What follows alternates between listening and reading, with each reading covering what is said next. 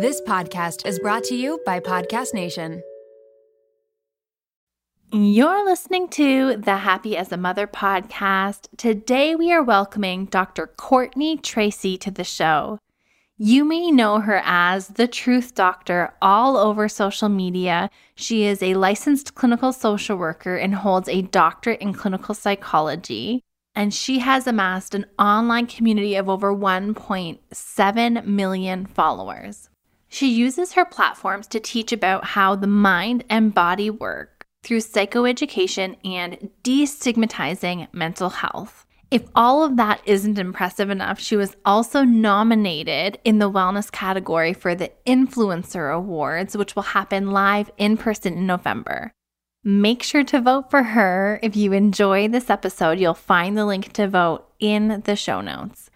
Dr. Courtney joins us today to talk about the myths and unspoken pressures that moms face, particularly when you are a working mom or are the breadwinner and your partner stays at home.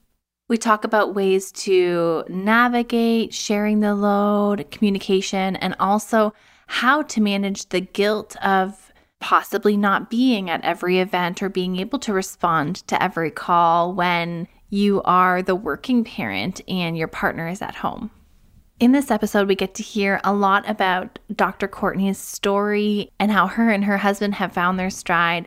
I encourage you to tie up those shoes or pop babe in the stroller, put this on on your car ride to work. Let's hear my conversation with Dr. Courtney. Before jumping in, let's hear our iTunes review of the week. This review comes from Catherine Mummy of Two, and it's entitled My Go To for Connection. In a world where it sometimes feels like we're doing this motherhood thing alone, I love listening to this podcast knowing other moms are struggling with the same things. It provides some sense of connection, and I'm so thankful for it. I definitely look forward to each new episode.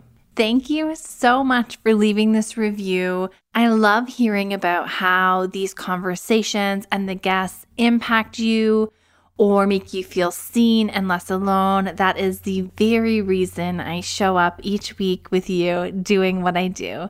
So if you have taken something away from the show before or found it has touched you in some way, I would love for you to head to iTunes, leave a review, share something in your stories, tag me, share with a friend, whatever you can do to get the word out, because that is life for creators like me. Thank you so much for leaving this review.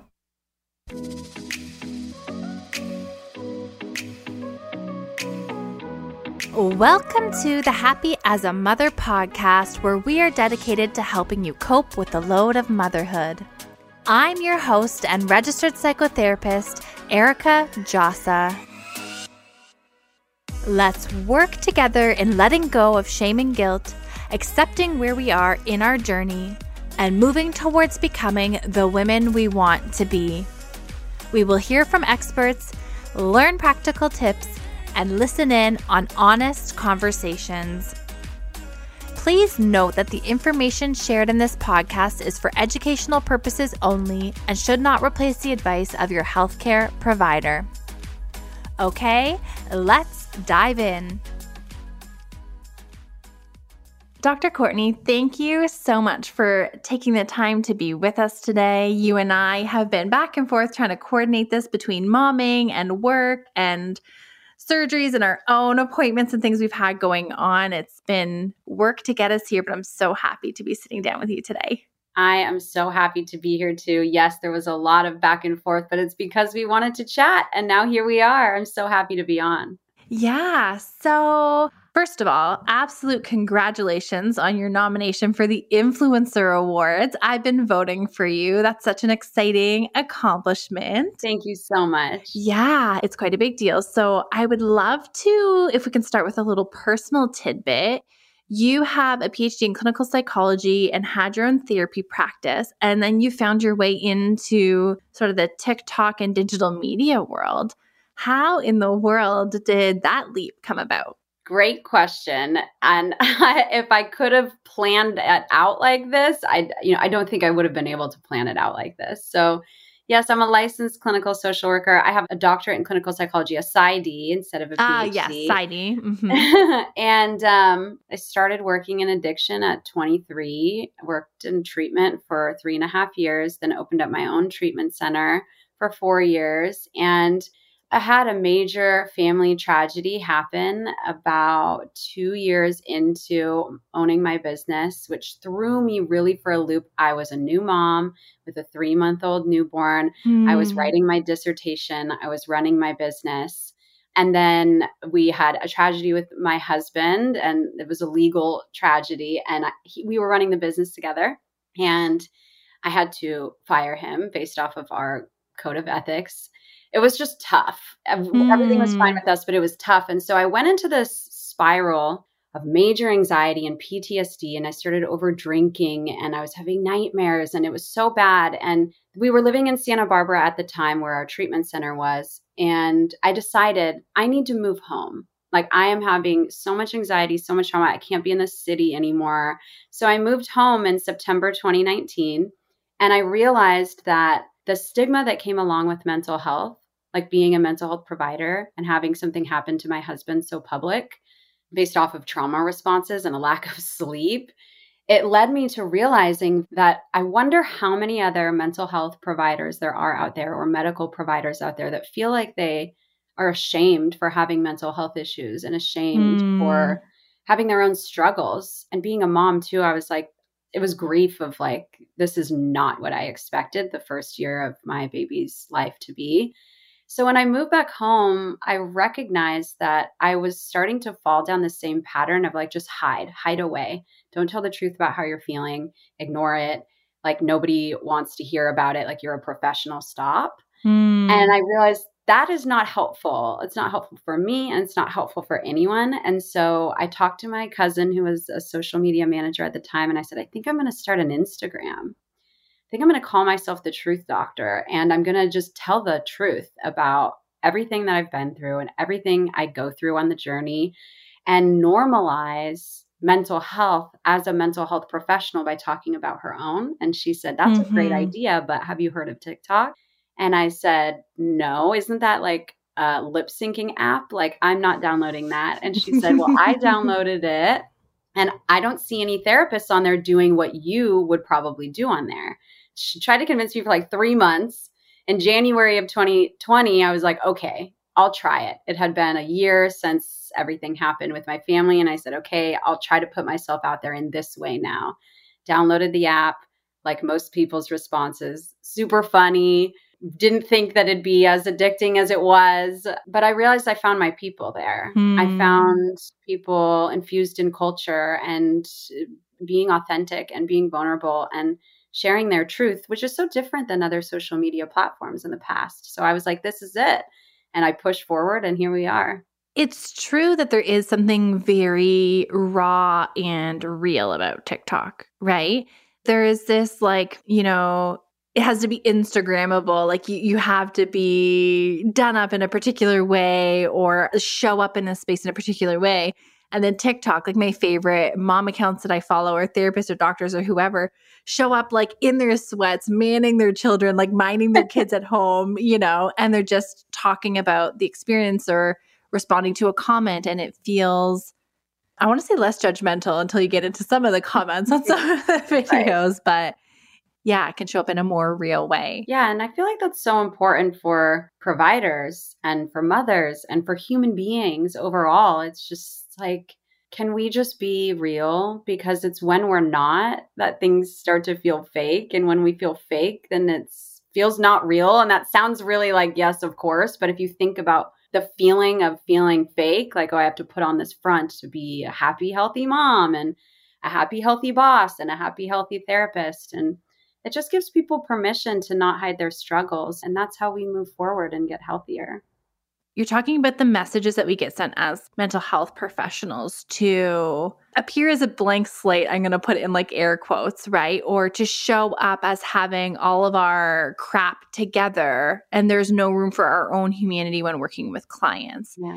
And there are these messages. And then I feel like that also carries into how we show up in our own motherhood experience because motherhood is tethered to our mental health. There's no breaking away from that, right? Mm-hmm. And so if we feel like we have to distance ourselves from our own mental health journey to be a professional, but motherhood, and as soon as we enter into it, stirs up all of this sort of like sediment that has settled at the bottom of the fishbowl or ocean or whatever.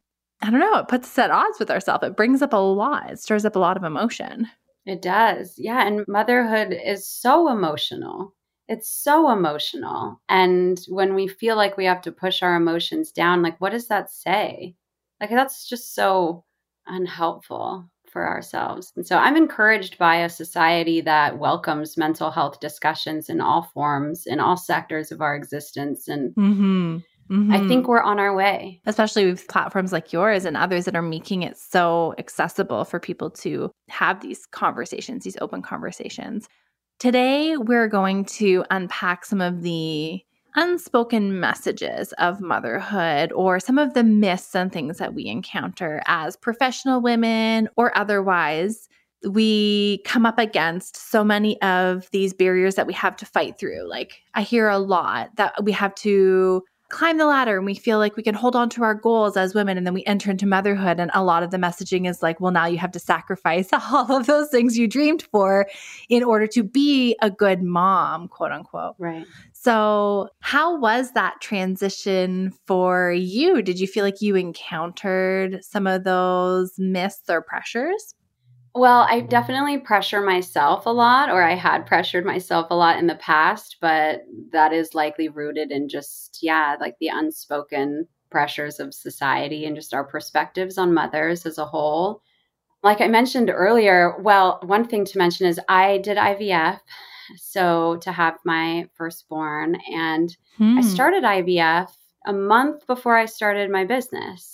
So for the first year of my business, I was doing IVF. Then the second year of my business, I was pregnant. And then the third year of my business, I had a newborn.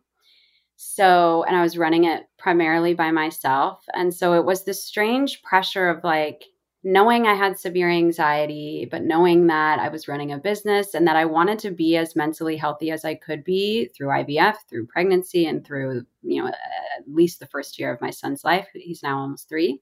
And it was really hard because even as a mental health professional, when you pile that much stuff into your life along with the dissertation and my grandfather who raised me ended up passing away 3 weeks into my new business. So it was mm. all this mm. stuff at the same time and I was really overwhelmed and you know the biggest thing that happened for me was when my son was born, you know, we have these ideas of like what your motherhood experience is going to be like. And, you know, I didn't have a birth plan because I just didn't, but I wanted to have a natural birth, at least not have a C section. I had to do an emergency C section early. Then I, you know, wasn't healing well. I was sitting on my couch for like six mm. to eight weeks. I couldn't move from like the healing. It was going so poorly. I lost 25% of my blood when I was in the hospital.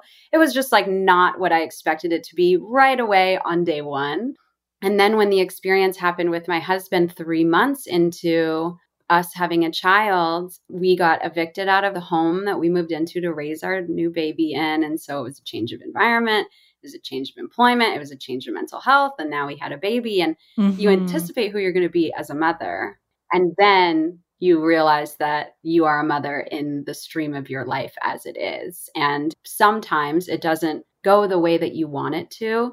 And so that was my first like i had to accept that this was motherhood for me this is how it was starting and it was finding that balance between like managing my mental health and managing a baby and it was just it was tough what you're describing about ivf that is often our first I guess one of the first. Like we daydream about becoming a mom, and some of the first things that we encounter along the road that challenge that expectation or perception of what it's going to be can start really early on for some, can start in the trying to conceive process. Yeah. Oh, it's not happening just sort of naturally as I hoped it would. This isn't what I imagined it would be. And from the get go, we're kind of getting a taste of our expectations and reality not lining up.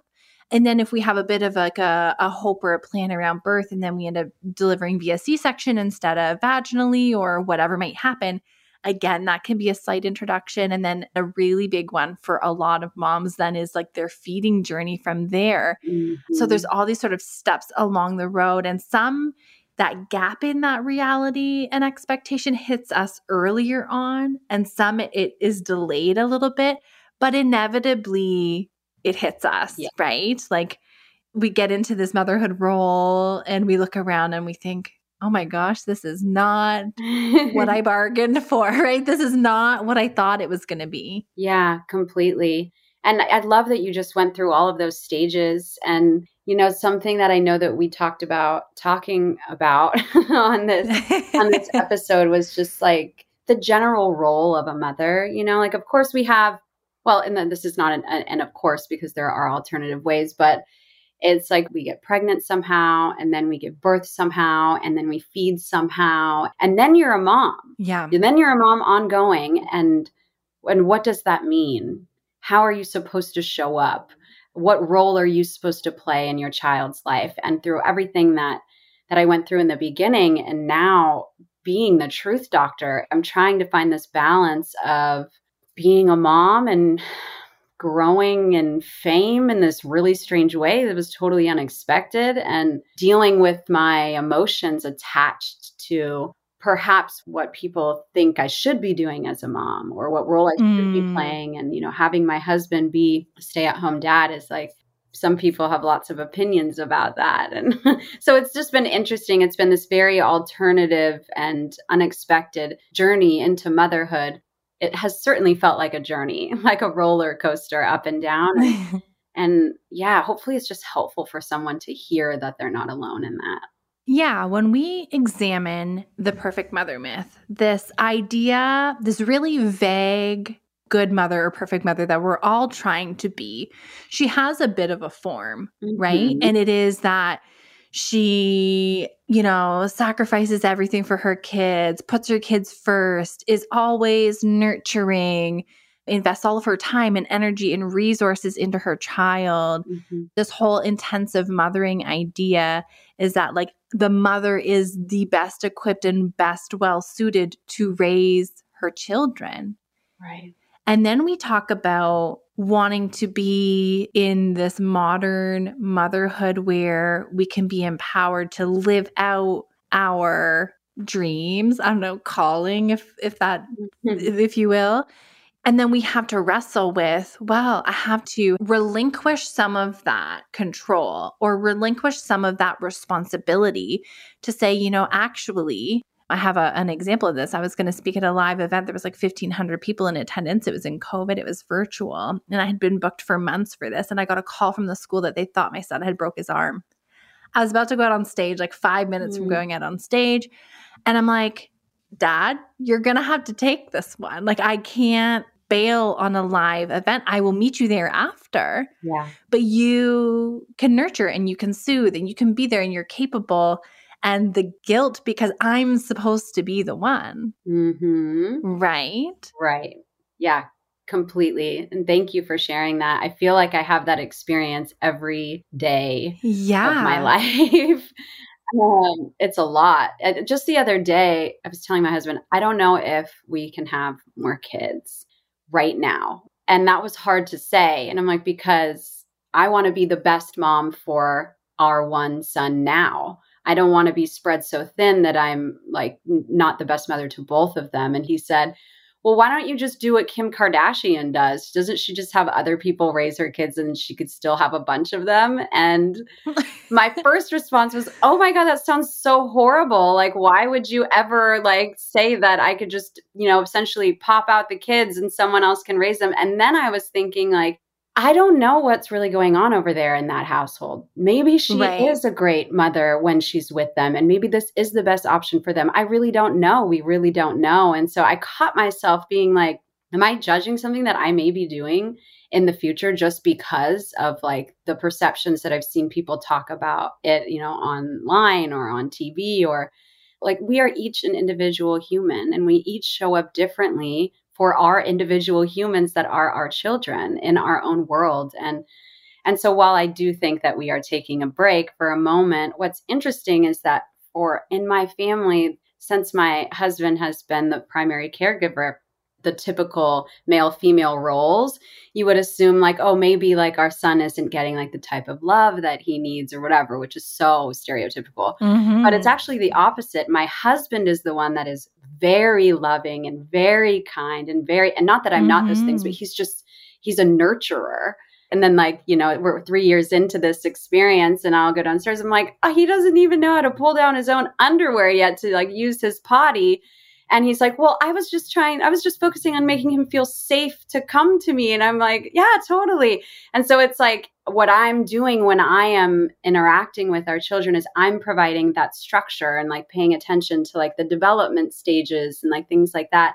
But he gets all the love and he gets all the comfort and he gets all the protection. And so what people may think about our dynamic that I'm the breadwinner and I'm working all the time constantly and he's the one at home is this is the best solution. And the you know my my son is so happy and so healthy and has no concerns about either of his parents not being there enough. And so i think it's just taking a moment to realize for each mother that's listening to this episode is just you are your own human being. Your children are their own human beings and and you know what's best. And so try to not absorb the judgments of what other people may think because nobody really knows what's best for your family. You do and if you feel good about it and your children are healthy in, in, in the way that you want them to be then then keep going. Mm-hmm. and i think that reevaluating this myth that we are the be all and end all like we are the main and only and best caregiver for our children. Mm-hmm. and i mean that feels like a pretty like esteemed position to hold if we're if we feel that you know?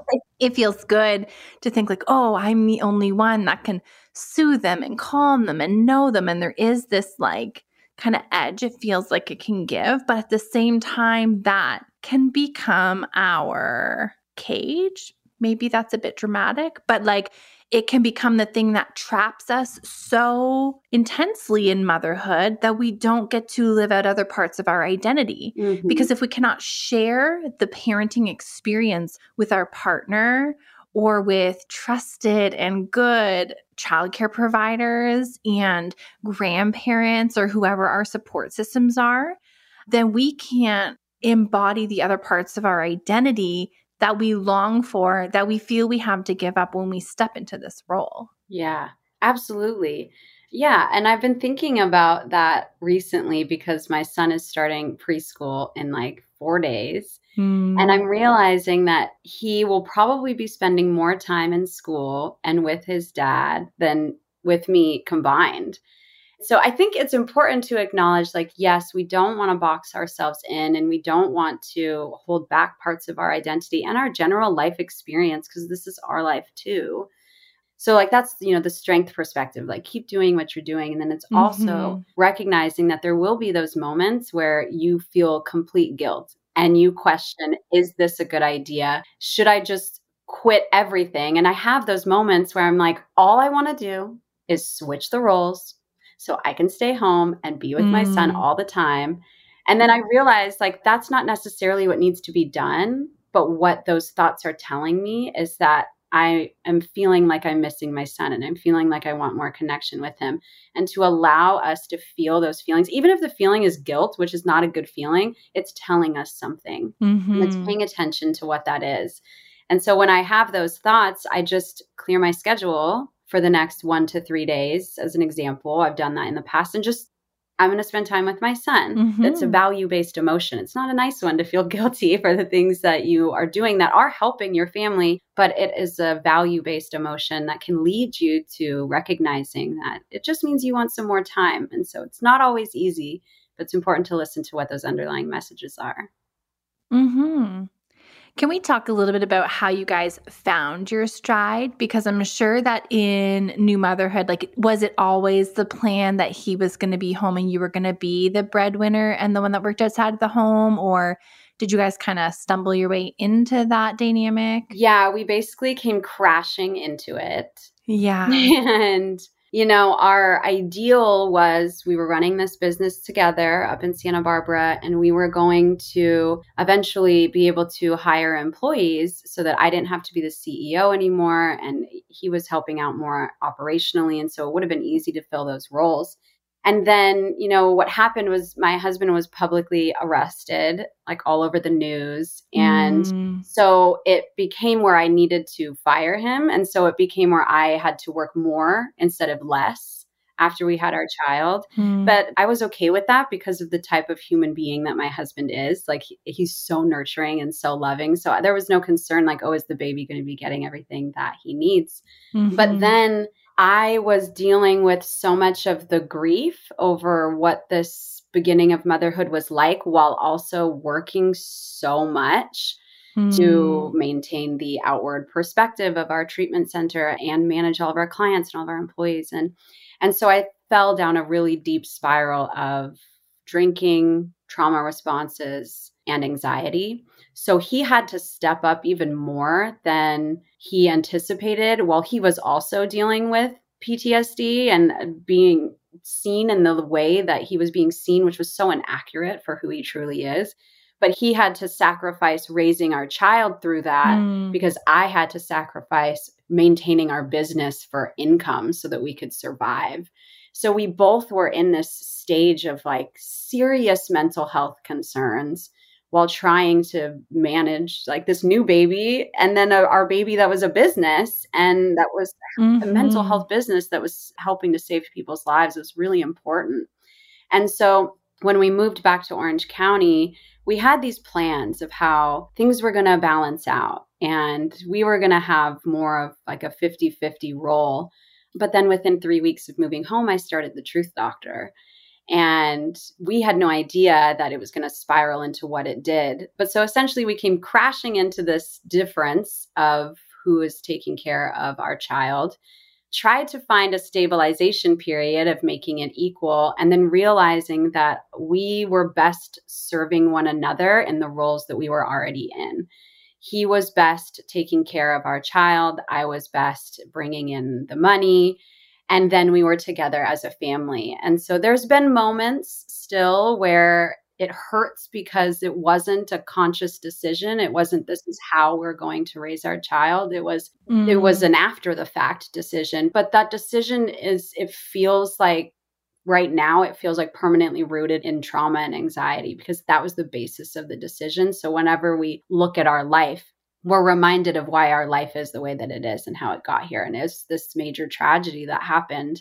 And so I think over time, like now that we sold our business four months ago, that whole trauma bag of owning a business and then having to fire him and then moving and then and then it's just it feels like we left all of that now and we're finally starting to come out of the first three years of our son's life. He'll he'll be three at the end of October, and we're just now mm-hmm. finding a balance where I can really create my own schedule. I can decide when do I want to put my son to sleep, when do I want to spend lunch with my son, when do I want to take my son shopping, and versus here are all the things that I need you to do this week for our son because I'm too busy. So please do them. It feels more equal now but we definitely came crashing into it and we've been slowly mm. climbing ourselves mm-hmm. out of it but maintaining the the general structure because it works for us an interesting point is the time period at which all of this happened, right? Like you're already, if you're an anxiously wound person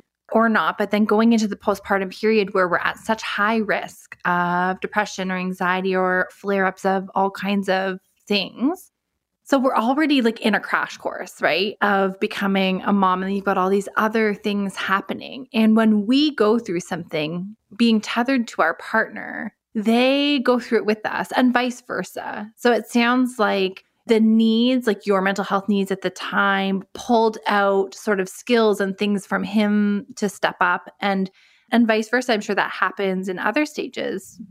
Yeah, like I feel so much gratitude towards my husband because I don't think that he anticipated that this would be the role that we were in either. And his ability to really step up in that way.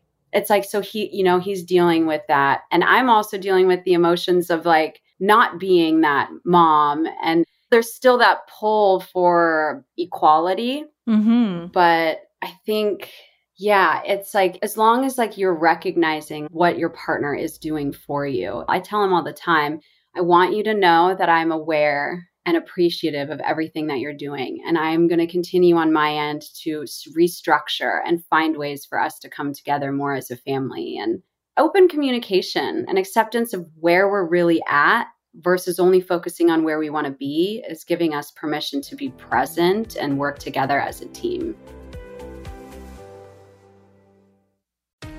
Mealtime with kids can be stressful, but with Factor's delicious, ready to eat meals, it can be a lot easier. Every fresh, never frozen meal is chef crafted, dietitian approved, and ready to eat in just two minutes. No worrying about ingredients and nutrition, no prep, no mess and no cooking while wrangling toddlers. Choose from a weekly menu of 35 options, including popular options like Calorie Smart, Keto, Protein Plus, or Vegan and Veggie.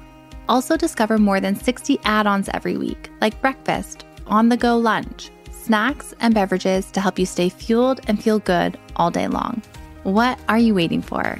Get started today and fuel up for your springtime goals. Factor can even be tailored to your schedule. Customize your weekly meals with the flexibility to get as much or as little as you need. Pause or reschedule deliveries to suit your lifestyle. Take the stress out of meals with Factor.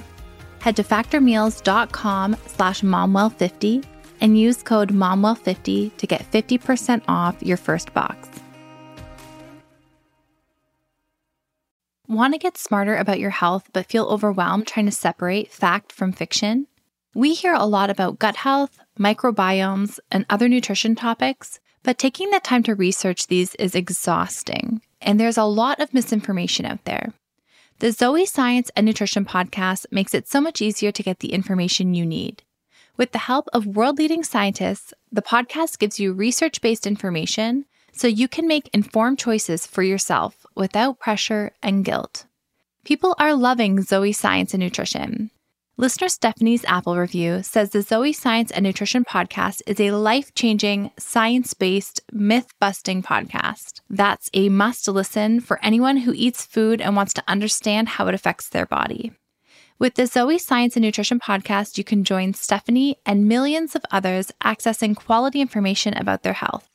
Find it wherever you listen to podcasts. One of the most relentless mental loads is being the juggler of medical appointments.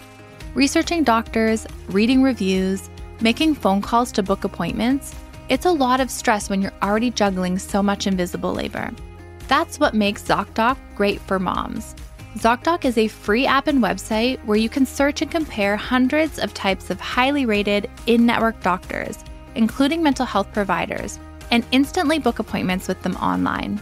ZocDoc has doctors of all specialties, including therapists, psychiatrists, and psychologists, with verified patient reviews so you can make sure they check all your boxes. You can find mental health providers who offer in person appointments, virtual consults, or both, whatever works for you. The typical wait time to see a mental health provider booked on ZocDoc is just four days. Sometimes you can even book same day appointments. Make juggling appointments easier with ZocDoc. Go to ZocDoc.com slash momwell and download the ZocDoc app for free. Then find and book a top rated therapist, psychiatrist, or psychologist today. That's zocdoc.com slash momwell. ZocDoc.com slash momwell.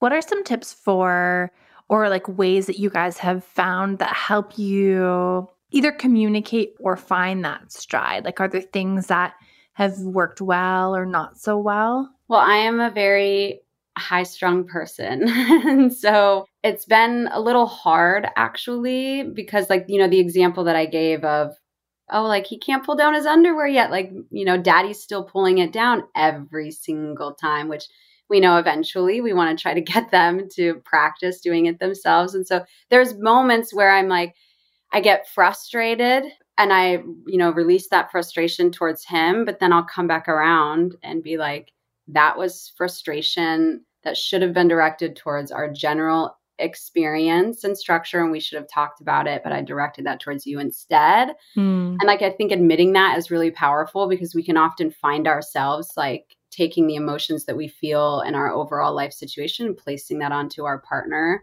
because they're the closest person to us so it's we've been really working on finding this balance of communication and my high strungness, my anxiety, my stress, I'm still working on my trauma responses can impede on that communication.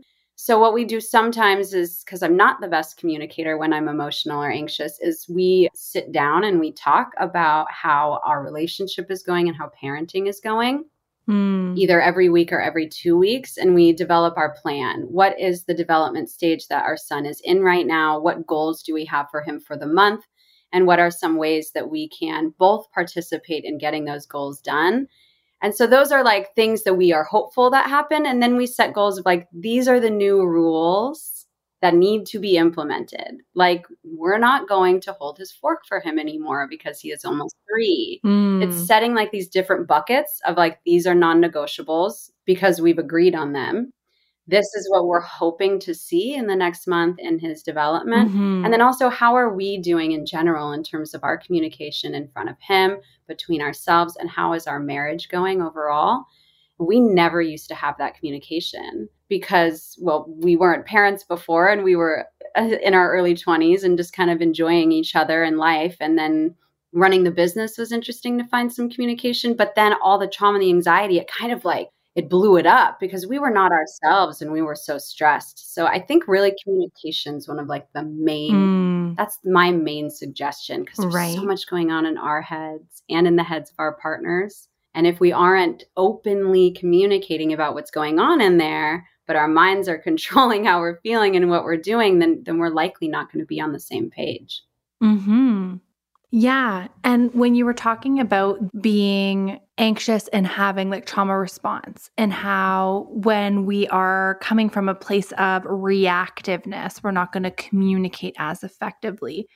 Can you unpack that trauma response a little bit for us and what that looks like? I know trauma is something that you speak about a lot, like on your platforms and things too. Like, what does reacting out of a trauma response look like, for example? Yeah, so thank you for asking that. One of my main traumas from when I was younger was I grew up in a household, multi generational, and my uncle lived in the house with us, and he um, is mentally disabled. And so he would not, he didn't know how to use the bathroom. So he would just use it in the room itself. And so, but the bathroom would be off limits a lot of the time. And when I was growing up, I had to literally put on pull ups to use the bathroom regularly for a lot of my childhood Mm. till I was like seven.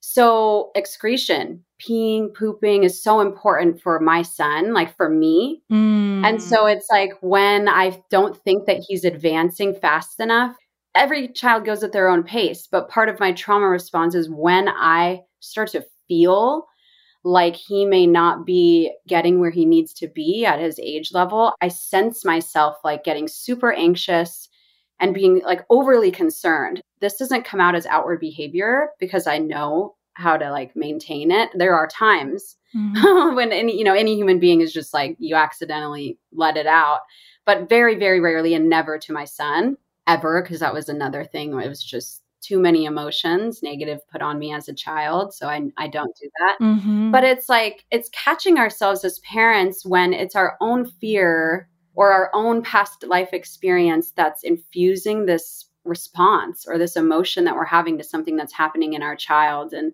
and so for me it's just watching that and i feel like that's a good example because it's such an important part of raising our children is teaching them how to use the restroom. And so to have this personal experience that caused me so much distress for years after and to want to avoid that at all costs it creates a need to go wait a minute. Is the way that i'm feeling right now and the way that my mind and body are responding a result of what's actually happening in the moment with my son or is it based off of something i don't want to have happen in his life because Mm. of something that happened in mine and it's just really watching that because we can do that a lot as parents in so many different Mhm. situations I see that in so many different situations and and come up so many different ways with clients where I want to be this type of mom because my mom was that type of mom, right? Mm-hmm. Like, I don't ever want to make my child feel abandoned. So I'm not going to separate from them because I felt abandoned so much growing up. We set these sort of like, I call them vows or expectations for ourselves. I will never do this, or I, I don't want to be that. And I think that those so often are rooted in our trauma, right? Like, I never want to be the type of parent that does this. Yeah often because of something that we've experienced or observed in our own parents that has been a major source of distress for us. Mm-hmm. Yeah. Yeah, completely. An interesting question for you on this same line of thinking is how do we differentiate our values as parents from our trauma responses? Mm because you're talking about, well, it's important for you, almost like it's a value, you know, like it's important for you that he learns to have access to the restroom and toilet and things like that.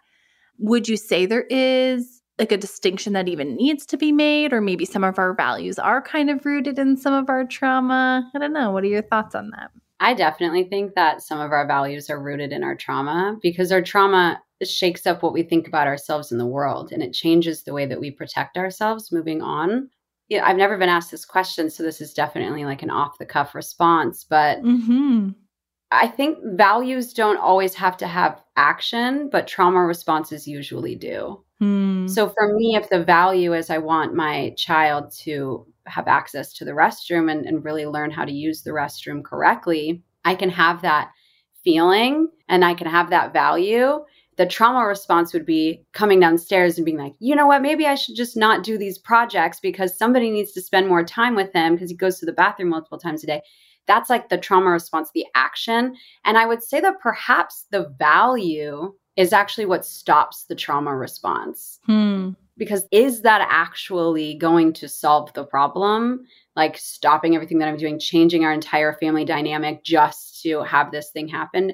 No. When the value comes up and it's like no this is just a value that you have. This is just something that's important to you. It doesn't necessarily have to result in action. It may actually result in inaction hmm. to prevent you from engaging in a trauma response versus just acknowledgement that that this is important hmm And a value being something that we hold like in the long term that doesn't come with the urgency I'm hearing, yeah. right? Like a value isn't just about in the moment, one time urgency that kind of might hijack our attention or focus or whatever, right? Exactly. It's more of a kind of like ingrained or pillar, like kind of always in the background piece. Mm-hmm. Like, a, for example, a value around teaching consent and bodily like autonomy right? Mm-hmm. Like that is not resolved in one urgent moment or weekend. Like that's an ongoing thing that is a discussion that is instilled. Like it's a prolonged discussion and part of like the family dynamic. Yeah, I love that.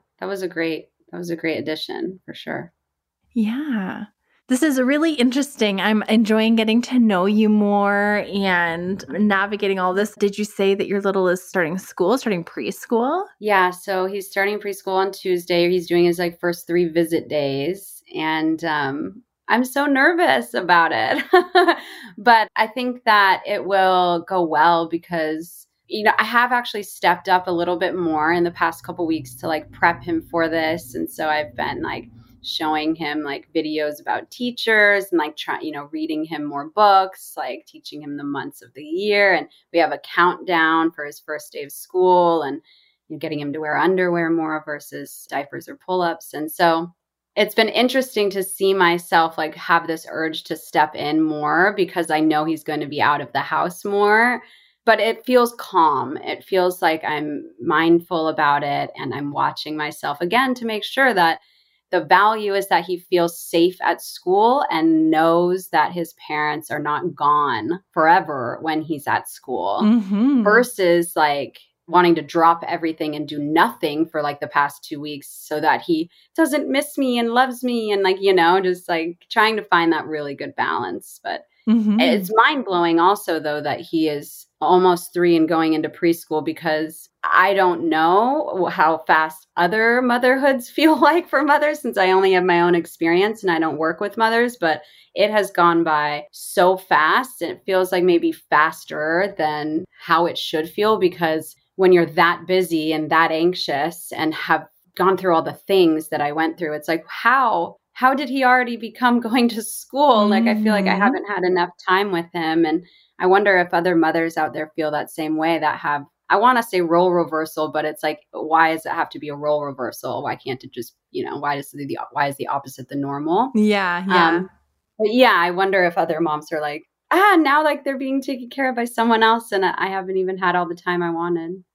I remember that first like drop off and experience of daycare being one of like, they have a life now outside of us. Like their world exists beyond our home now. And this feels strange. Mm-hmm. And like, I'm excited for them, but then it's like a mix of all of those feelings, right? And one of the things you had talked about was this feeling of guilt. So, like in the story that I shared, the guilt of not being able to go when my son, you know, needed an x ray for his arm, or the fact that you're having to sort of hand maybe like a, a bit of a to do list or your schedule over to your husband to say, you know, this is the requirements of me this week at work or whatever. Yeah. How have you found some effective tools in managing that guilt when our mothering role or experience kind of grates against what we think it should be or the pressures we face from others. How do we manage that guilt? That's a really great question. And there, I think two things have worked for me. One is, well, I have a really good perspective on the fact that other people's opinions about me don't matter and what society expects from therapists and mothers and stuff is too rigid. So I think it's just that general understanding that I have that helps with the guilt, helps not internalize the external pressures or perspectives of people. It's not always perfect in that way, but I'm pretty good at that. And I think what I do as a mother, so that's like as a human being, just managing society's expectations, but as a mother, it feels like one thing that I know is important for children is physical and emotional connection with their caregivers. So when I am around my son, I am hugging him. I am brushing his hair. We've never cut it. It's like as long as mine. It's so long. Mm. Often I'll say like look in mommy's eyes and we'll like make eye contact with each other and those things help me with the guilt because I can see in his face that we are connected, that he feels safe, that he's happy and he's healthy and he asks for mommy. You know, I might get a little alarmed if he never did, mm-hmm. you know, and if he never wanted to have me be the one he plays with or anything like that. And so, yeah, it's managing the internalization of external societal pressures. And it's knowing that I can go be close and create that connection, which is something that a lot of kids don't get even when their parents are around all the time. Right. There's just for many different reasons. It doesn't have to be a malicious reason, just for a variety of different reasons. The parents are not actually connecting with the child. And so, in those moments when I could spend that whole time feeling guilty for not spending more time, instead, I spend that whole time truly, deeply connecting as best as I can and activating those parts in my son's brain and body that I know become active during love and connection and feelings of safety. And that is a great barrier and it helps a lot. Mm-hmm. Like it imprints on your brain something to pull on in those moments too, right? Like when you can yeah. like picture his little squishy face mm-hmm. or his mm-hmm. hair and and you can kind right. of bring yourself back to that space on hard moments or moments when you're missing him. And I think yeah. it touches on another really important myth that in order to have this strong, secure bond with our child, that it means we have to always be with them. Mm. And it's just simply not true. You can have like between 5, 10, 15 minutes of really attuned time with them in the day. And that creates this really secure and amazing bond. And it's not about being zoomed in on them 24 7, always present with them, always there, you know, one on one caregiver. It can look so many different ways than that. It's about that intentional attunement in uh, moments and trickled in throughout their days and week that make all the difference. Yeah, exactly. Absolutely. That's a really important piece of information, I think. And I'm glad that you just said that on this episode because it's so true. And I think that sometimes there are moms, and I've caught myself doing this. Like, how many hours did I spend with my child this day, this week? You know, and making it really like time based. And I just love that, that it's it's about the quality and not necessarily the quantity once you get to a certain age because you know in the very beginning quantity is important you need to constantly be available but mm-hmm. as they mm-hmm. get older it's can you just make it more intentional and more quality based and, and allow yourself that relief of that guilt knowing that you're doing what you need to do and you're doing it well yeah so, what is next for you? What are you up to? Because you guys have sold that business, you have moved, your TikTok is like way taking off, like 1.67 million something at this point. So, what's on the horizon for you? What are you up to?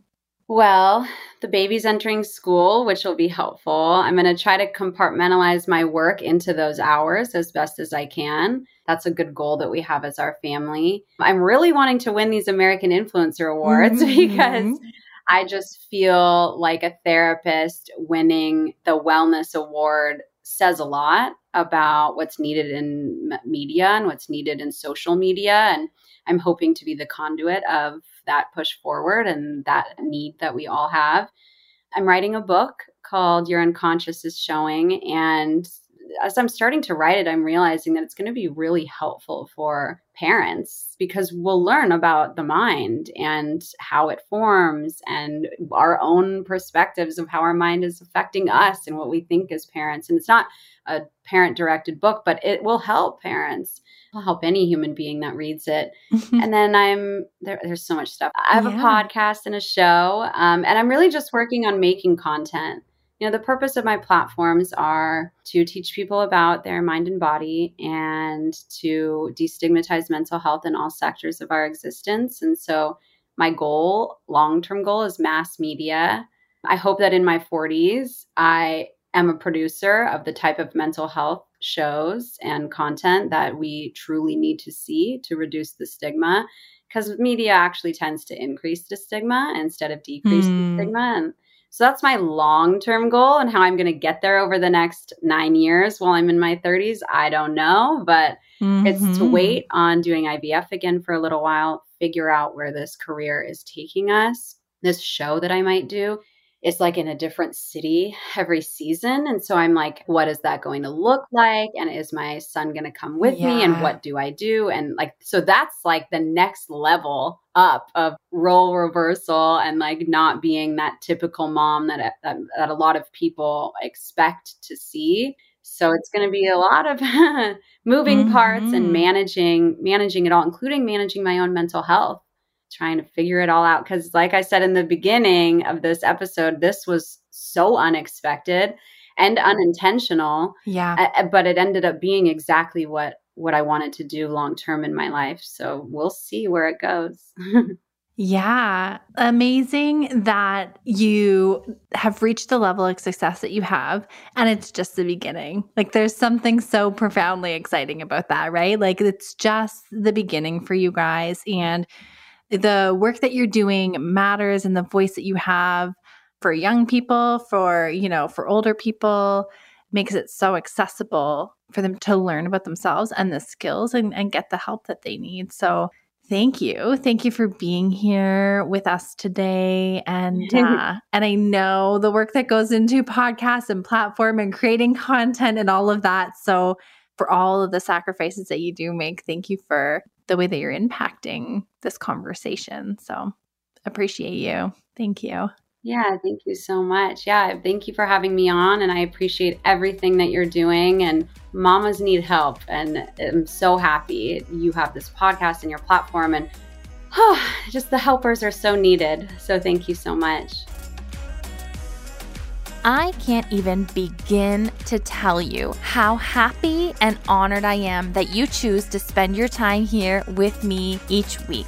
If you're looking for the resources and things that were discussed in today's show, you can find them in the show notes, which is linked in the episode description. Or you can head directly to happyasamother.co slash podcast and find all of the show notes there. If you're looking for support and connection with other moms, you can head over to facebook.com slash groups slash happy as a mother and join our Facebook community. This community is filled with women just like you and I who want to support and uplift one another through our postpartum journey. And until next episode, Mama, I want you to know keep showing up. You're doing a great job.